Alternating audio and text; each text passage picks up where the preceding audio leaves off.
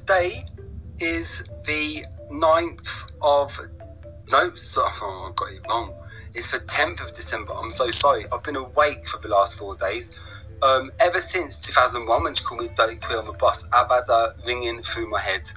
Um, I got diagnosed HIV positive five years later, and all I could think about was those words she said to me.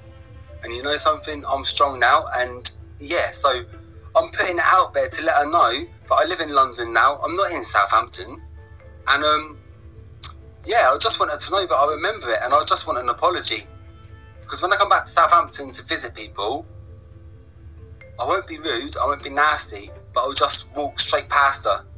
So if she don't want to be offended by that, she better remember what she done. And um, oh yeah, little thing. Because of this, it's affected me taking my medication. Um,